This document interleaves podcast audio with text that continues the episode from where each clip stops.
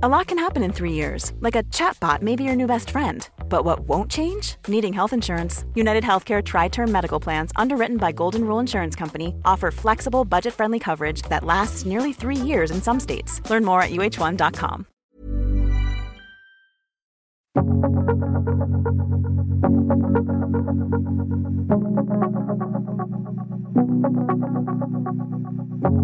I get villainized a lot. So I get the nasty messages, I get the nasty comments, and I try to find the humor in it. And I'm like, okay, they're just not there yet. Uh, but that's not going to stop me from my mission and what I'm trying to do, which is um, building lifelong learners and the next generation of leaders. Yes. Come on, lifelong learners. Hi. I'm Miss Danielle, and this is Help a Human Out. Last week, I talked with Dr. Britt. Always a pleasure to have her on the podcast. We talked about self care. Tend to your boat. Love your boat. If you don't know what I'm talking about, it's because you missed that episode, and you definitely should go back and listen because that boat conversation was one for the books, friends. All right. Last week was also Teacher Appreciation Week. If you know me, you know that I'm not just a podcast host, I'm also a special educator and that I absolutely love my kiddos. But, friends, this past year has been hard. Hard. Like maybe the hardest thing ever, um, especially for teacher parents, right? Um, I can't even explain to you what teaching this year has looked like. We're not just teachers, we're bounty hunters. We have to find the kids that don't show up. Um, it's literally our job to hunt them down and find them. So we're teaching, we're bounty hunting, we are momming some of us or parenting, uh, praying for students that aren't showing up, worried about if they're eating or not, all these things. It has been insane. And here on Help a Human Out, you know the drill. Our job is to talk about the hard things. And teaching this year, like I said, was hard. And the thing about it is, it wasn't just because it was in a pandemic. Really, it's because it was two pandemics. Obviously, we are talking about COVID 19 and the impact that it has had on our educational system, on the world globally, and then the pandemic of racism. And what does that look like for our students? What does that look like for educators? What does it look like for Black and Brown educators and Black and Brown children? And what can we do to make sure that the kids are going to be okay? Because if you listen to some other episodes, you know that the kids aren't always okay. So, for all the teachers out there, we see you, we hear you. And to all not teachers, please hear us. Today, we are going to have a critical conversation about teaching in a pandemic and living through a pandemic, pandemics, and how the kids and the teachers are doing. Today, I am honored to welcome Mrs. Warren, Johora Warren. She is a Tampa native, is a mom, which, oh my God, she's momming and teaching. Pray for her, please. A grad student. Wait a minute. Let's just back this up. She's momming, she's teaching, and she's a lifelong learner, clearly. She is an educator. She is a passionate activist. She's been in a classroom for seven years, has taught grades three through five, and has brought culturally responsive instructional practices to her school. She is also one of my most favorite people to follow on the gram because Sojo, as we lovingly refer to her, is the teacher grammar. Her Instagram will teach you all the things about how to commit to anti racism in your classrooms and in your life. So definitely want to follow her. Without further ado, here is my conversation with Mrs. Warren.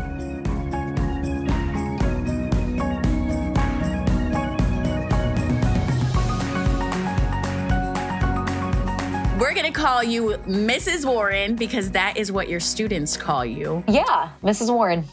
Yes, Mrs. Warren. Hello and welcome to the podcast, first and foremost. How are you? I am doing well. Thank you so much for having me. Yeah, of course. So we know, you and I both know as educators, that we recently celebrated Teacher Appreciation Week, which I personally think should be Teacher Appreciation Year because uh, it has been insane. Absolutely. We wanted to take a second. You know, on the podcast, we always talk about helping people out. That's the whole goal of the po- podcast help a human out, right? Um, I have never realized just how you can only know what a teacher goes through when you become a teacher. That, that's just that's just what it is. And so we wanted to take a, take some time out for celebrating the people who really are helping humans, little humans in particular. And so we wanted to talk to you about what has it been like teaching through a pandemic? Yes, yes, for sure. I'd love to to share about my experiences. And how has it been? Listen. Oh. struggle bus. So let's go back to uh, when the pandemic first hit. There was a lot of uncertainty, and it was really, really scary because what seemed like something that wasn't going to affect us and affect us in, you know, specifically in America suddenly became very real very quick. Mm. And um, I just remember just because I teach fifth grade, so we're getting the kids ready for sixth grade, and there's a lot of celebrations that go along with um, with teaching them at that age. So it was just right before spring break. They said, okay, you know, grab a couple of things. We'll be virtual for a few weeks. And then we just never came back.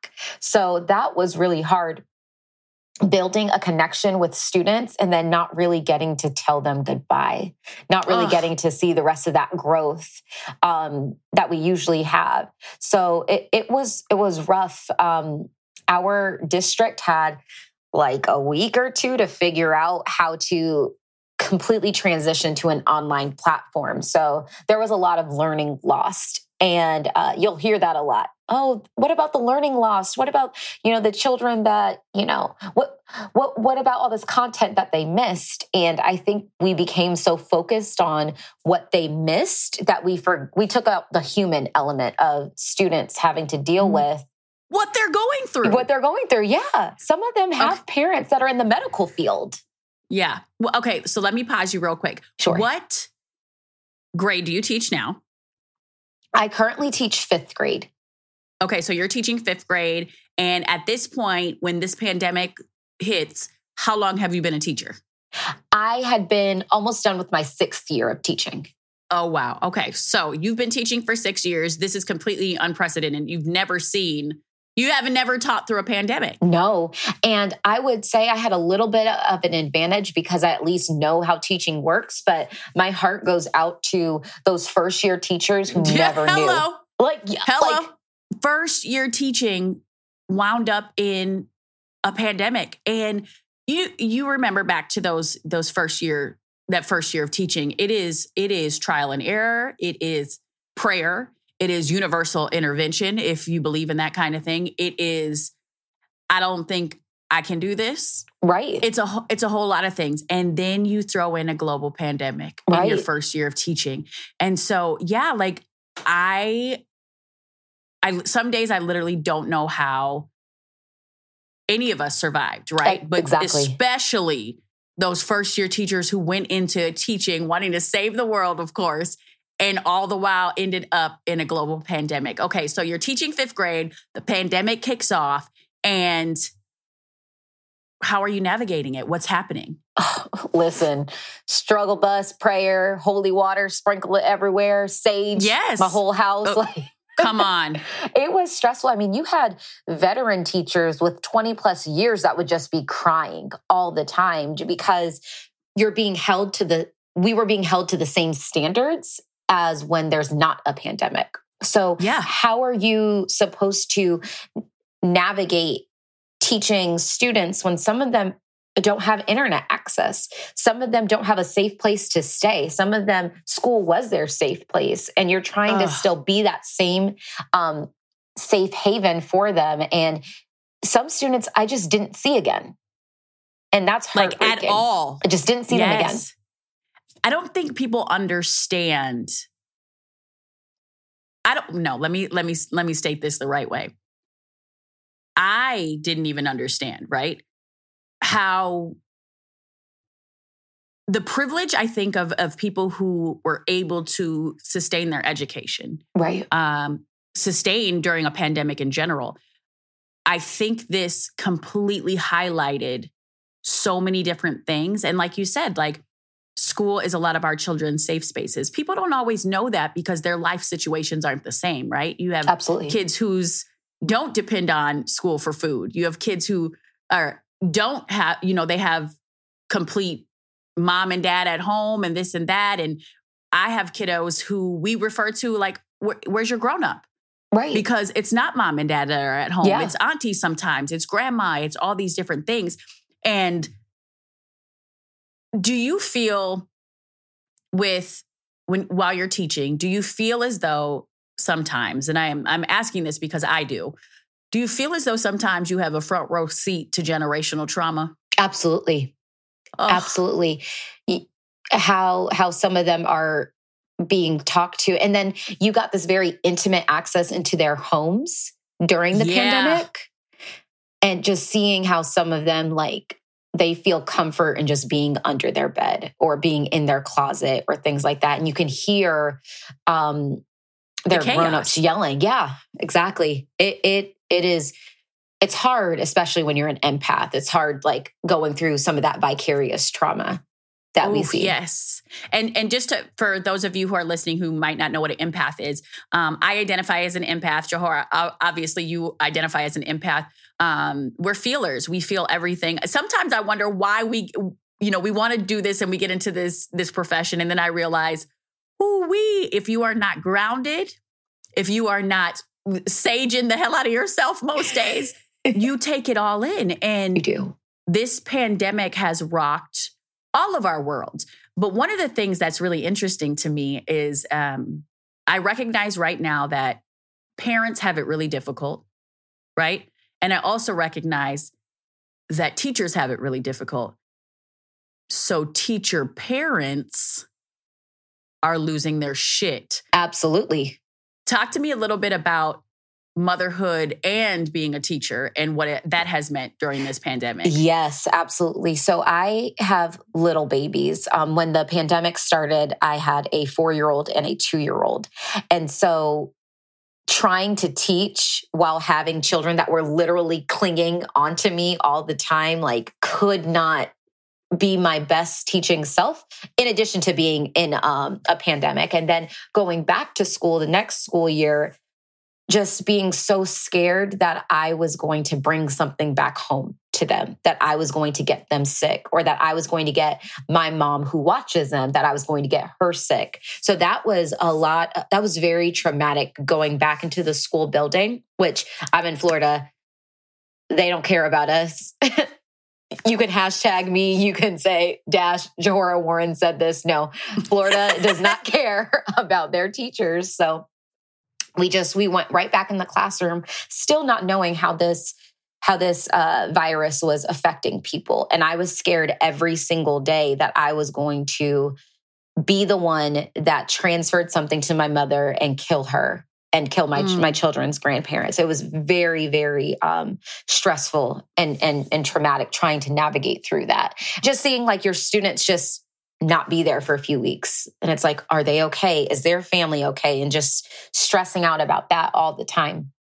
So I think a lot of times people think that our jobs consist of lesson planning and then teaching. Mm-hmm. They don't recognize the emotional side of it. The Absolutely. I'm home at night and I'm thinking about that kid who's been missing for weeks. Yes. I'm contemplating are they eating? Are they sleeping? What are are they safe? Are they safe? All of these things, right? And it's mind blowing to me that even after 2020 and even after a year and a pandemic, they still don't give a shit about teachers. Absolutely. They don't. What? It was you all well think, and good until when they yes. had to educate their own children for a little bit. It was all well and good. Like, oh, teachers are the best. But now we're we're back to being the villains. yeah and and just the things that i think were expected of us as yes. okay like friends we have not done this virtually like ever um some of us are very new at this teachers who had been teaching for 20 plus years we're still struggling in the virtual side of it because it was new. Exactly. New programs. You got your Nearpods and your Seesaws and your Hoo-Ha's and what? like, yeah. what? It it's so much Yes. to to have. And not only that, but as people of color, we're not only dealing with this pandemic where people are dying because of COVID 19, we are literally watching a second pandemic of racism infiltrate as well. Absolutely. Absolutely. And how, how, how, how are you navigating this? How are you navigating pandemic, motherhood, and racism? Yeah, pandemic, motherhood, and being a teacher of color. It's it's really a perfect shitstorm, right? Yeah, it is. So mm-hmm. when we started, when the pandemic started, we had Ahmaud Arbery, we had uh, George Floyd, we had Breonna Taylor, and it was back Mhm. to back to back. And then you ha- Elijah McClain. It was Elijah just, they just kept coming. it kept coming and it was like you know when it's a normal school year you can kind of like navigate through that but when it, uh, never that it's okay but you have like something to kind of distract you but when you're at home all day and all you can see you have access to the news reports you have access to the facebooks you have access to people who keep replaying videos of these Ugh. things that is traumatizing teachers of color are not okay right now. I am so glad you said that. Um, I don't, no, I don't. It's not that I don't think, I know they don't get it. No, they don't. They don't get it. Uh, uh, you know, we're constantly seeing people who look like us die in the streets, bodies Yep. left in the streets for hours at a time. Yep. I don't know how many mothers I've seen cry these like it almost sounds like sometimes when you hear the cries it almost sounds like I, I can't even explain I, I don't have to explain it because I know you know what I mean. Yeah. Um, but we see these mothers crying and we we see leaders come out and talk about another hashtag and this like that this and that and then we're overwhelmed Yep. we're sad and we still have to get up and teach the next day We still do. We still do. I remember they had a mandatory uh, training for me, and this was right after like Ahmaud Arbery, George Floyd, all of these. And I just remember it was a bad mental health day. And I was sitting during this training that was mandatory, and I couldn't even access or receive the information because I was so hurt. I was so Yeah. devastated. And then that brought a lot of anger and frustration that you have these people that are just continuing on as if nothing has happened or nothing has changed. And it's like, Mhm. we can't do that because we know we could be next, or your Yep. partner could be next, or your children could be next. And I, I want you to know, I said it here, like I will set the world on fire for my Yeah. children. Mhm. And it's And- just, yeah, it's and, and when they don't understand right? And then you, know not only are you dealing with the pandemic and then the the racial pandemic and all of this then you're then you go into a workspace where and i don't know who, who all your coworkers are and and but i know that plenty of people have to go back into these workspaces whether they're virtual or not and they have to hear things like well i don't understand why they're rioting. I bet the hell you don't. Right.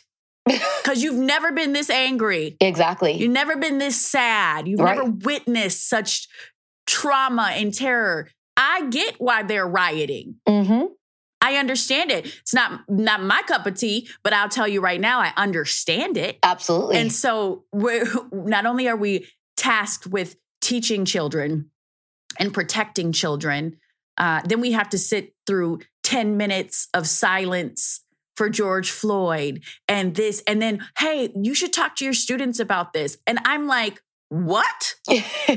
Like, I haven't even processed this. And now I have to take it into the classroom and talk to first graders about this. You know, and that shows like the differences of where we work because we were heavily discouraged to not talk about anything political, as No. in people being wrongfully killed in the middle of the streets by people that were supposed to protect and, and serve us. We're not supposed to bring it up. We're, you know, I'm sorry, that's not something for, for children. Well, you know what? If children are young enough to experience racism, children are old enough to learn about racism. Children are old enough to hear about how unchecked biases lead to demonic actions. It leads to murder. It leads to harm of Black and Brown people. We are seeing that because you didn't have people, a community that rallied behind um, anti bias and anti racism instruction. So I'm hurting,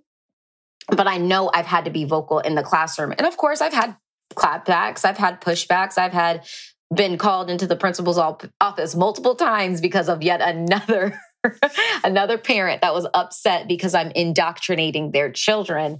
That's but, so funny that you're indoctrinating their children when all the while they're still saying the Pledge of Allegiance. Exactly. Oh, that's not indoctrinating? They don't even know right. what, what they're saying or what they're you know pledging to. and it wraps up with and liberty and justice for all, but we're not indoctrinating. Come right. the hell on. And you would think that schools would value the educators that are pushing for social justice. You would value the educators that I am so tired of hearing, let's do what's best for students while we're literally not doing what's best for students. Exactly. It's performative. It's so performative. It's it's like the black squares on Instagram. Yeah, talk it, about you, black you, square. We want change. We want change. I want these kids to actually grow and learn and be social justice driven and make sure that they exist in the world exactly how they're supposed to be able to exist in the world, their authentic self.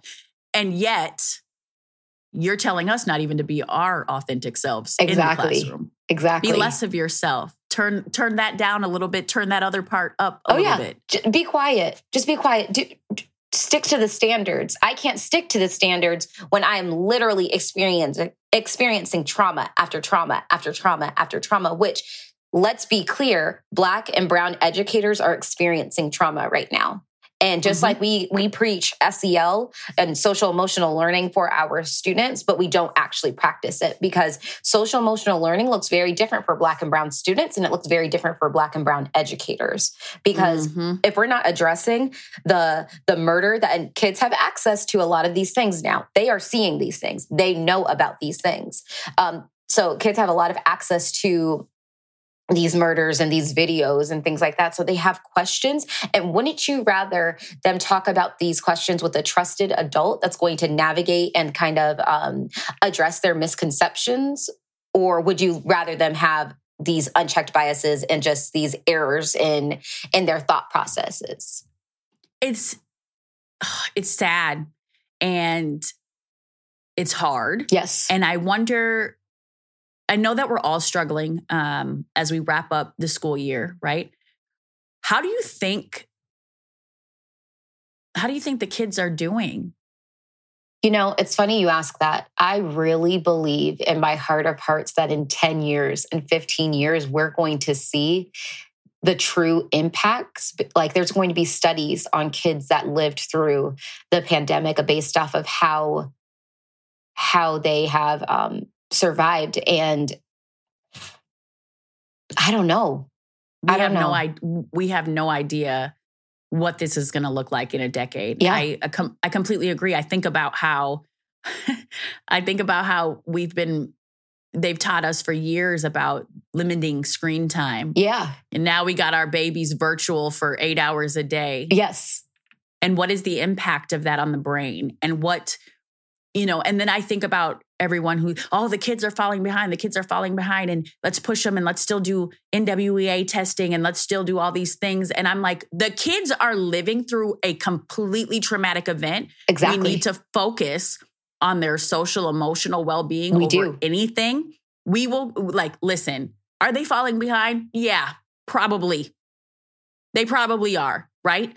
Is it the end of the world that they're falling behind? No, I don't think so because they're living through a pandemic and racism and all of these crazy things that no children should ever have to live through. Exactly. So if we have to spend a little extra time pouring in the social emotional learning right now instead of trying to who are your priority? I hate this. Who are your priority students? Is it so rude that when they ask me who my priority students are, I'm like, all, All of them. them. All of them. all of them. I like, you're, you're telling me to pick priority students. Okay, all my kids. It's like have, I have two kids. You think I'm going to just tell you one of them's my priority? Right. No, I have two daughters. They're both my priority. Just like all my priority students are all of my students. It's Right. just like this. It's so political It and is. hard. And I and I agree with you. I don't know how the the kids are. I do think we'll see the effects of this years from now. And hell, I don't even know if we're going to be okay. I know. I'm not. I really, do. I'm not even. I, I, I am. The therapy has ramped up. yes. It has it has very much ramped up. What are you doing for self-care to survive all of this? Listen, I have found like my people. Um, so Good. we call ourselves like co-conspirators. So at my school, I found like my people that it's like, listen, racial fatigue has hit a threshold. I need my white allies to jump in, and those are my people. They're the I'm gonna ones. need I'm gonna need you to use your privilege on this. use your and they're like, got it. I'm on. I'm on. so you need to go to bat for this situation because this impacts all of us. It shouldn't be the black and brown teachers that are always the ones that are addressing race issues. So I found my tribe, and we've, um, or my group rather, and we've just um, we have like a shared text uh, strand where we're constantly like talking to each other and it's like hey today's a bad mental health day and they know to like come to my classroom during planning or they know to uh, like hey I'll, I'll read a read aloud to your students or whatever. So finding like those ways that we can give each other like a little bit of grace and a break during the school day and just um finding things that I love and I enjoy. So reading and writing and you know things like that. I try not to use like advocacy as my self-care because yeah, that's hard. yeah, it is. Like It's oh, draining. Yeah, it is. Like, oh, well, you know, I'm going to just go out and I'm going to rally and that makes me feel good, but no, sometimes it makes me feel bad. Sometimes Yeah. it does. Just being around around that and just like constantly being reminded of it. So just finding things that makes me feel like Johora.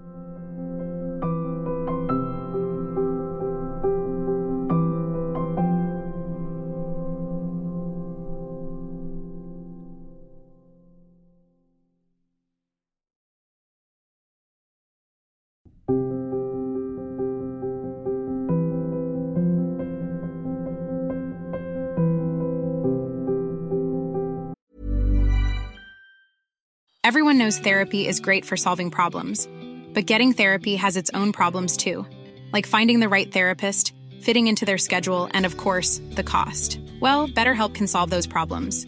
It's totally online and built around your schedule. It's surprisingly affordable too. Connect with a credentialed therapist by phone, video, or online chat, all from the comfort of your home. Visit betterhelp.com to learn more and save 10% on your first month. That's BetterHelp H E L P.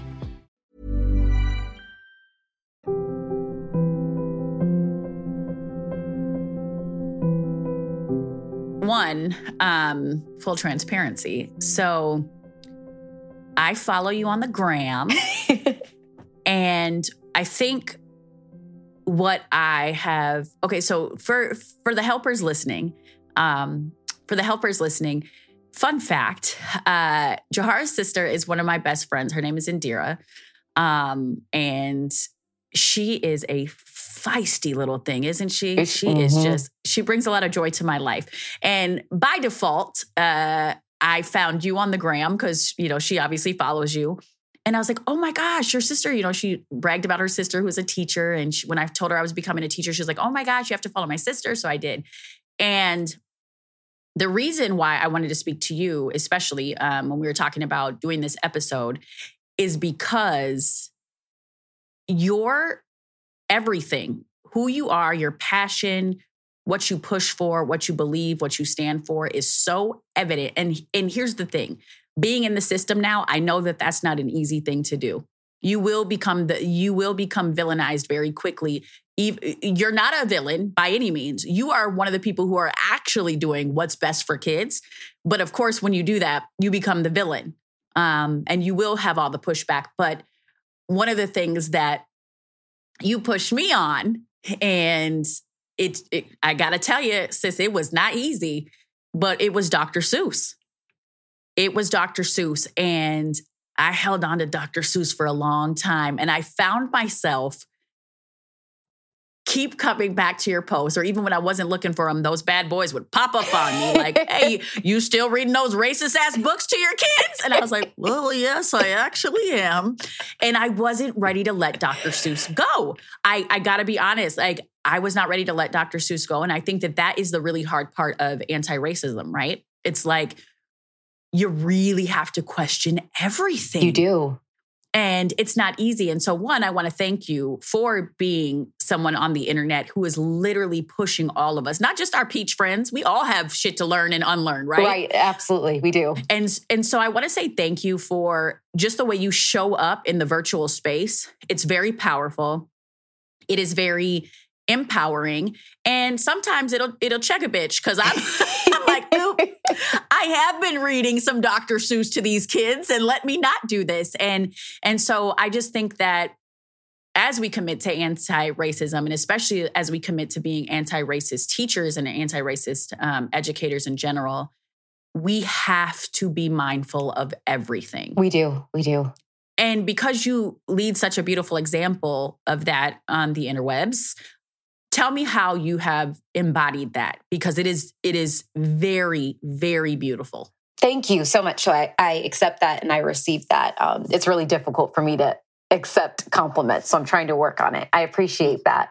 No um, problem. how do i embody it? Uh, it's not easy um, but as i learn and i as i learn things i try to share things. Um, I've learned to not assume that everyone has that knowledge or everyone has the access to that knowledge or everyone wants to have access to that knowledge. So as I learn things, I'm like, I reflect on it, I sit in it for a little bit, and then I realize I'm I'm not right all the time. So yes. I've done the Dr. Seuss activities. Absolutely. The Grinch, giving up the Grinch. Oh, that heartwarming story. Are you kidding me? Come on. that was hard for me. And then I remember, like, if I'm not willing to do something this small, am I willing and able to do something bigger than that? Yeah. Um, if I'm not willing to give up something that was just, it, it takes decentering myself because I I was reading Dr. Seuss because I liked it and I enjoyed yeah. it. Not necessarily yeah. that the kids even really cared about it. You know, kids evolve and they change, and so should your um, your instruction. We should always be striving to, to be doing better. And as we dismantle white supremacist culture bit by bit, we're going to have to adjust. And um, it, it really just takes doing that. So again, I found like I'm very community centered. if you can, if you can't tell, but yes. I found like my people who are like the ones that are like also dropping the this knowledge because I get villainized a lot. So I get the nasty messages, I get the nasty comments, and I try to find the humor in it. And I'm like, okay, they're just not there yet. Uh, but that's not going to stop me from my mission and what I'm trying to do, which is um, building lifelong learners and the next generation of leaders. Um, yes. Yeah. So come on, lifelong learners. It's those critical thinking skills. And I think that that's so important, right? Because how are we teaching our kids to have critical thinking skills if we're not critically thinking ourselves? Exactly. And by just regurgitating, you know, read it, what is it, read across America, and all of a sudden we have Dr. Seuss and we're just reading it. it for me, it was not the Grinch, actually. It was oh the places they'll oh, go or they'll yeah. oh, the, oh my God. Yes. I, giving that up was I literally had the book in my hand and I thought about you. I said, okay, I got it's time, it's time to let it go. And I and I think about just all of these systems of oppression that were gifted to us. We yeah. didn't even know, you know, and I think about the things that I learned in high school. Do you know I didn't learn about Emmett Till. I went home and we were talking about certain things and I remember my mom saying, "Go back to school and ask them about Emmett Till." Like it wasn't even something that we discussed and if you don't know helpers listening, if you don't know who Emmett Till is, I am not going to educate you on that, but it is something you absolutely should know about. It is something that everyone should know about. And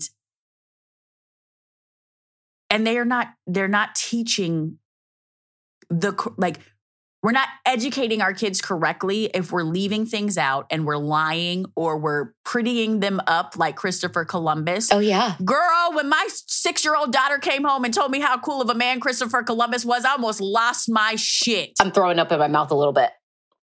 Can you even imagine? I, I can't.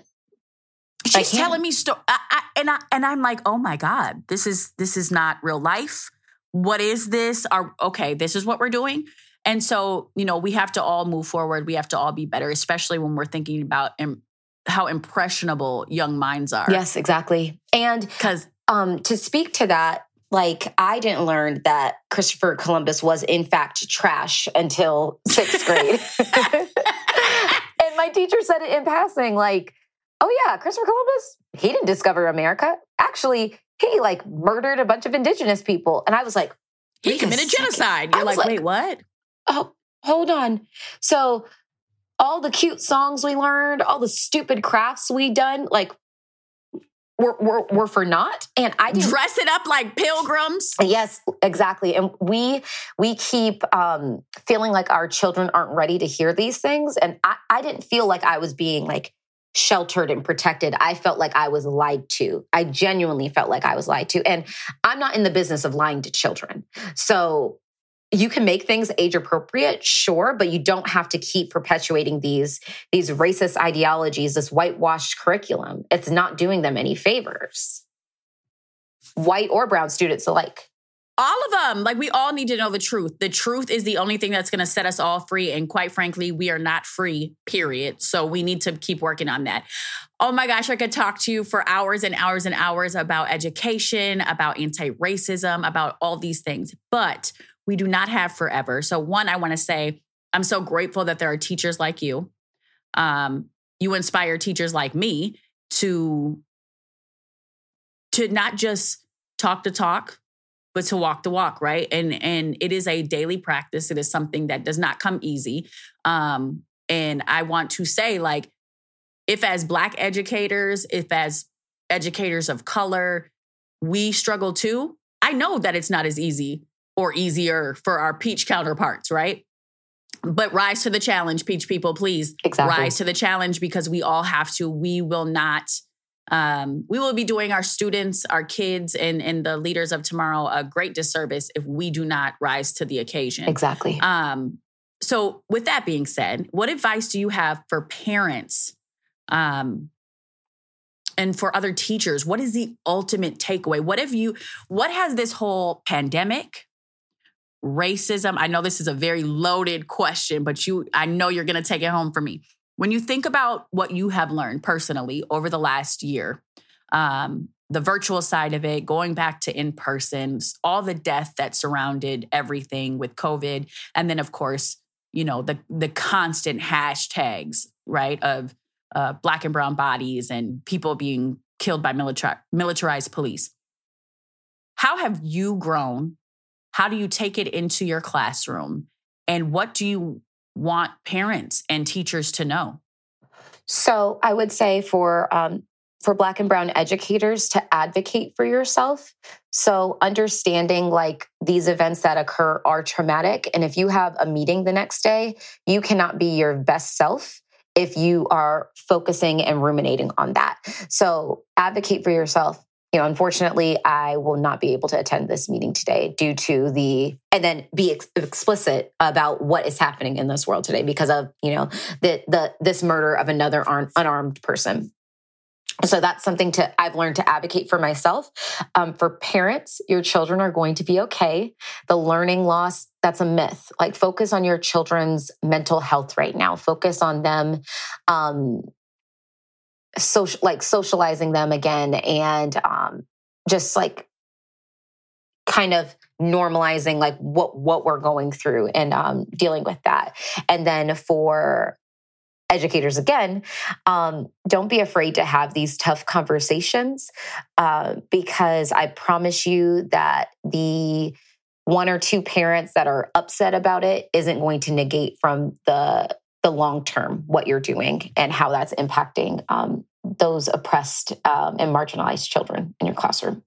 Yeah, absolutely. I am so grateful for you for many reasons, especially for your Instagram. Please tell everybody where to follow you because if you're an educator, even if you're not an educator, if you come into contact with children, if in some capacity you come into contact with children, you should be following Mrs. Warren. So please tell them how they can find you on the gram. Absolutely. You will see a lot of shenanigans in addition to anti racist and anti bias work. Um, so my Instagram is at that's so and then Joe Horrible. So my name is Johora, Joe Horrible, J O H O R R I B L E. Thank you so much. First of all, love you to death. Love that you are an educator. So grateful to have you as somebody I can aspire to teach like and to to follow through, you know, not just talk the talk, but walk the walk as well. And I hope you know I'll be sliding into your DMs often to ask lots of educator questions. Absolutely. Feel free. I will. I'm so grateful to you. Thank you so much, sweetheart.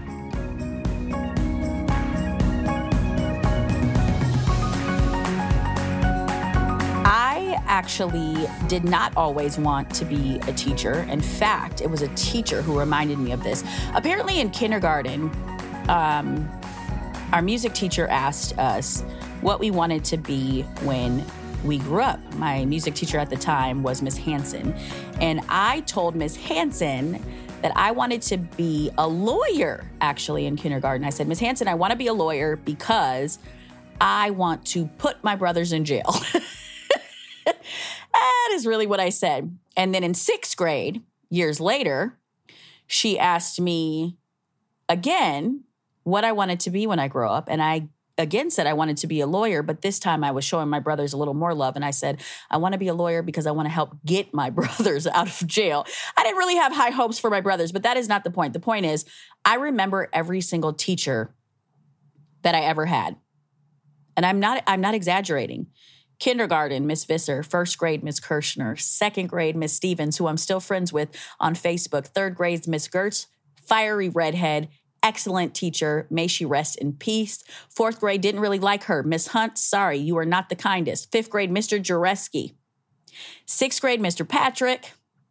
I loved my teachers. I'm still friends with some of my high school educators. They were incredible. They molded me, they shaped me who like the person that I am would not exist without the educators that were placed into my life. And I was lucky. I was lucky because all of the educators are not great.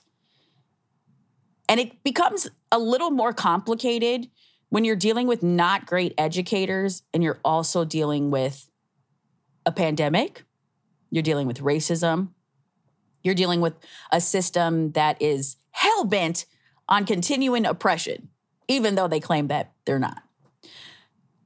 I was really happy to talk to Mrs. Warren because she has even challenged my own thinking on education, on anti racism, on things that really, really matter. And the truth of the matter is, 2020 and a pandemic and racism, these are things that are not brand new, right? Uh, there have been pandemics before. Racism this country was based on based on racism, built on racism. We know that it exists and it's here. But I think people are fed up. And I think people really do want to change. And I think that because our kids spend so much of their time in a classroom, if we want the changes to happen, the changes that we say we're committed to, the anti racism, um, social emotional learning, those things that are important. We have to pour more money into our schools, pour more money into our teachers because your teachers are burnt out. We are exhausted and we love what we do. We're not exhausted because we wake up every day and we hate our job. We love our job so much and we're not adequately paid for it. We put in overtime and we're not paid for it we become nurses and, like I said, bounty hunters and second parents. And we show up for your kids. We love them like they are our own. and teachers are very much underappreciated. I love something that Mrs. Warren said. She said that your kids are going to be okay. And I think that that's important to remind you because they will. They will be okay. And they're going to be okay because hopefully they have an amazing teacher. Are the teachers going to be okay, though? I'm actually not sure. Kids are resilient as hell, they bounce back. But we are grown ass adults navigating multiple things, and it's so difficult. It's so difficult. But with teachers like Mrs. Warren, a teacher that I definitely aspire to be like, teachers like Miss Gertz, my third grade teacher, who told me I could be anything I wanted to be. And it was like the first person, she was like the first person to ever say that to me. And I believed her. Those are the teachers that are really making a difference. Those are the teachers that are leading, that are really, really building critical thinking. We got to do more for our teachers.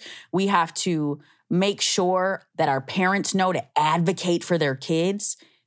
You, as a parent, have so much power you have so much power as a parent. And we want to empower you. Talk to the administration, tell them your questions, tell them these things because we can only do so much as teachers. But when we're backed by parents, we can do even more. Question your kids' teachers about the whitewash history they're learning. Why the hell do we think Christopher Columbus is a good guy? I don't know. Unless your definition of good guy is committing mass genocide, okay. But that's not mine. And as an educator, I can tell you, it makes me want to vomit that we're teaching this still. I want to thank Mrs. Warren for her time, her energy, her expertise, her passion, activism, advocacy. I want to thank her for doing a often thankless job. I want to thank her for being a teacher in a pandemic, and I want to thank her for being a minority teacher during a pandemic and during the crazy ass year of racism, many years of racism, but the one, this one in particular. Please follow her on Instagram. She will expand your mind, your heart, your spirit at That's So Joe Horrible. It's also linked in the show notes. And just remember that Teacher Appreciation Week is one week. But put your money where your mouth is. Fund programs, help teachers, lobby. All right?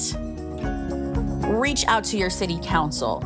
Talk to the people who represent your students, your teachers, your communities. Talk to your school board.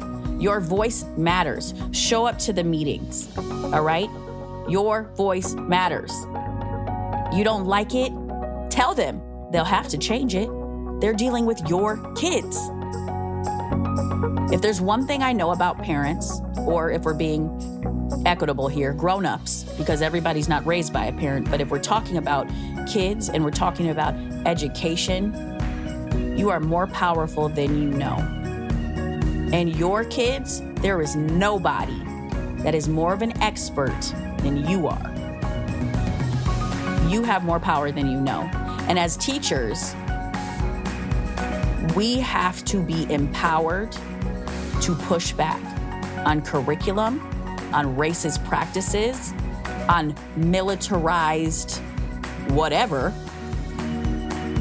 We have to do better. If you have a question that you would like us to answer, you know you can send us an email at podcast at stillkickin.co or you can DM us on Instagram at HaHo Podcast. That's at H A H O Podcast. Help a Human Out is produced by Emma Martins and Red Yoakum of Red Rock Music and is brought to you by Still Kickin'. I'm your host, Miss Danielle, an educator. See you next time.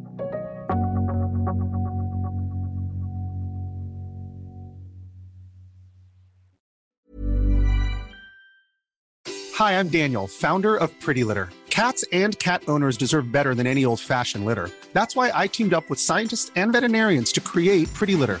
Its innovative crystal formula has superior odor control and weighs up to 80% less than clay litter. Pretty Litter even monitors health by changing colors to help detect early signs of potential illness. It's the world's smartest kitty litter. Go to prettylitter.com and use code ACAST for 20% off your first order and a free cat toy. Terms and conditions apply. See site for details.